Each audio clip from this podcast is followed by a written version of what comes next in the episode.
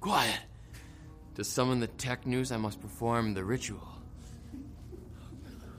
What's going on?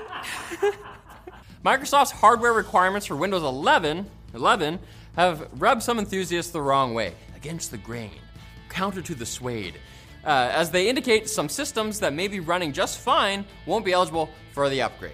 A recent IT focused video from the company just made things worse, with a Microsoft rep saying it sucks that some users won't get the upgrade. Oh, Windows 11 is not eligible for that device. But for those who will, oh baby, it's gonna be the best. Oh, okay. Off the chain. It's fine. They're still, they're still saying that at Microsoft. Adding fuel to the fire is the fact that security researchers from the Dolos group just demonstrated a way to defeat a trusted platform module, or TPM, security, which is one of the main hardware components that Microsoft claims users need in order to upgrade to Windows 11. Do they really care about security, or do they just want you to buy new Windows 11 laptops? Typical dirty company trying to incentivize customers to buy their products. Disgusting. Ah, what do you think this is? A capitalistic society? Speaking of evil corporations, Facebook is researching ways to, paradoxically, analyze encrypted content without actually decrypting it, a technology known as homomorphic encryption. This could let Facebook engorge itself with your data while also keeping it private.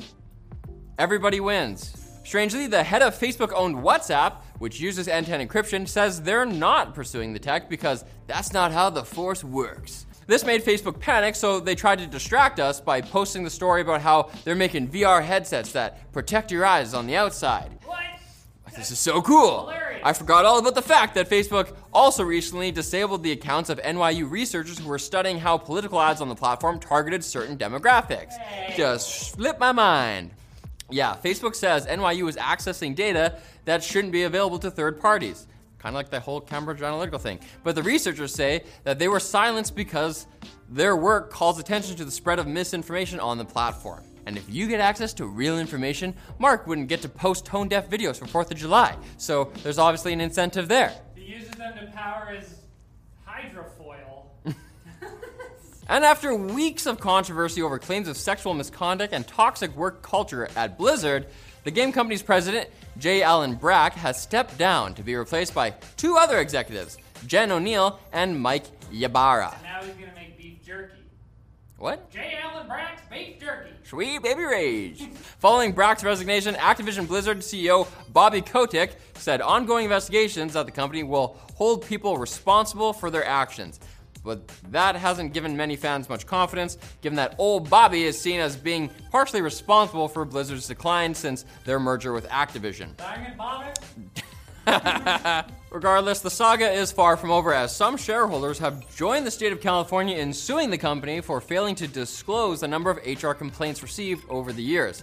And to make matters even worser, Diablo Immortal, the super highly anticipated mobile RPG game, has been delayed to next year. Oh! Now it's time for the quick bits, brought to you by who else? Manscaped, provider of all in one men's grooming tools that have you covered from head to toe, no matter how close or far apart those things are. Of course, anyone can use them, not just men, because hair doesn't discriminate. The Manscaped Performance Package 4.0 kit is designed to make grooming below the waist easy with the Lawnmower 4.0 and other goodies like the Crop Preserver and Crop Reviver sprays to keep things fresh. So head to manscaped.com slash tech and get 20% off your ball hair. Just kidding, you can shave it all off. 20% off Manscaped and free shipping today.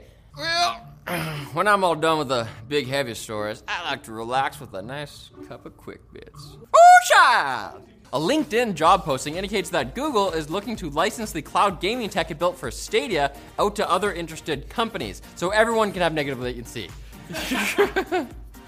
Whatever. But Google already announced that they were doing this when they shut down their internal game studios. So, if anything, this might be an indication that they haven't actually secured any interested buyers yet. Which is so weird because Stadia is really, uh, really good. NVIDIA's acquisition of ARM has still not been approved by regulators, particularly in ARM's homeland, the UK, where the government is considering blocking the deal because of security concerns. It's unclear what these concerns might entail, but Jensen is a little too excited on stage sometimes while explaining something super boring like synergistic cloud learning or whatever. Plus, he only wears leather jackets, so is he in the Matrix? Is he Real? the one? He's a virus. Oppo has announced its second gen uh, under display camera technology, and unlike the first iteration, this design might actually result in decent photos. So, unfortunately, you won't be able to use this camera as an excuse for looking haggard in your selfies. I woke up on the wrong S- side of the tracks. the meridian. Uh, I'm in China. I have a Chinese phone. Whoa! Yeah, just wait for Samsung to do a good job. YouTube has begun its Shorts Fund program, meaning select YouTube creators can rock these puppies. Lavender colored short pants. Oh, the, below the camera? Oh, okay. Whatever. You, uh, it's, not, it's not about those shorts anyway. YouTube creators can start earning up to $10,000 from the TikTok style format, which was previously ineligible for monetization. Remember when we made those shorts I'd for, not. for TechLinked?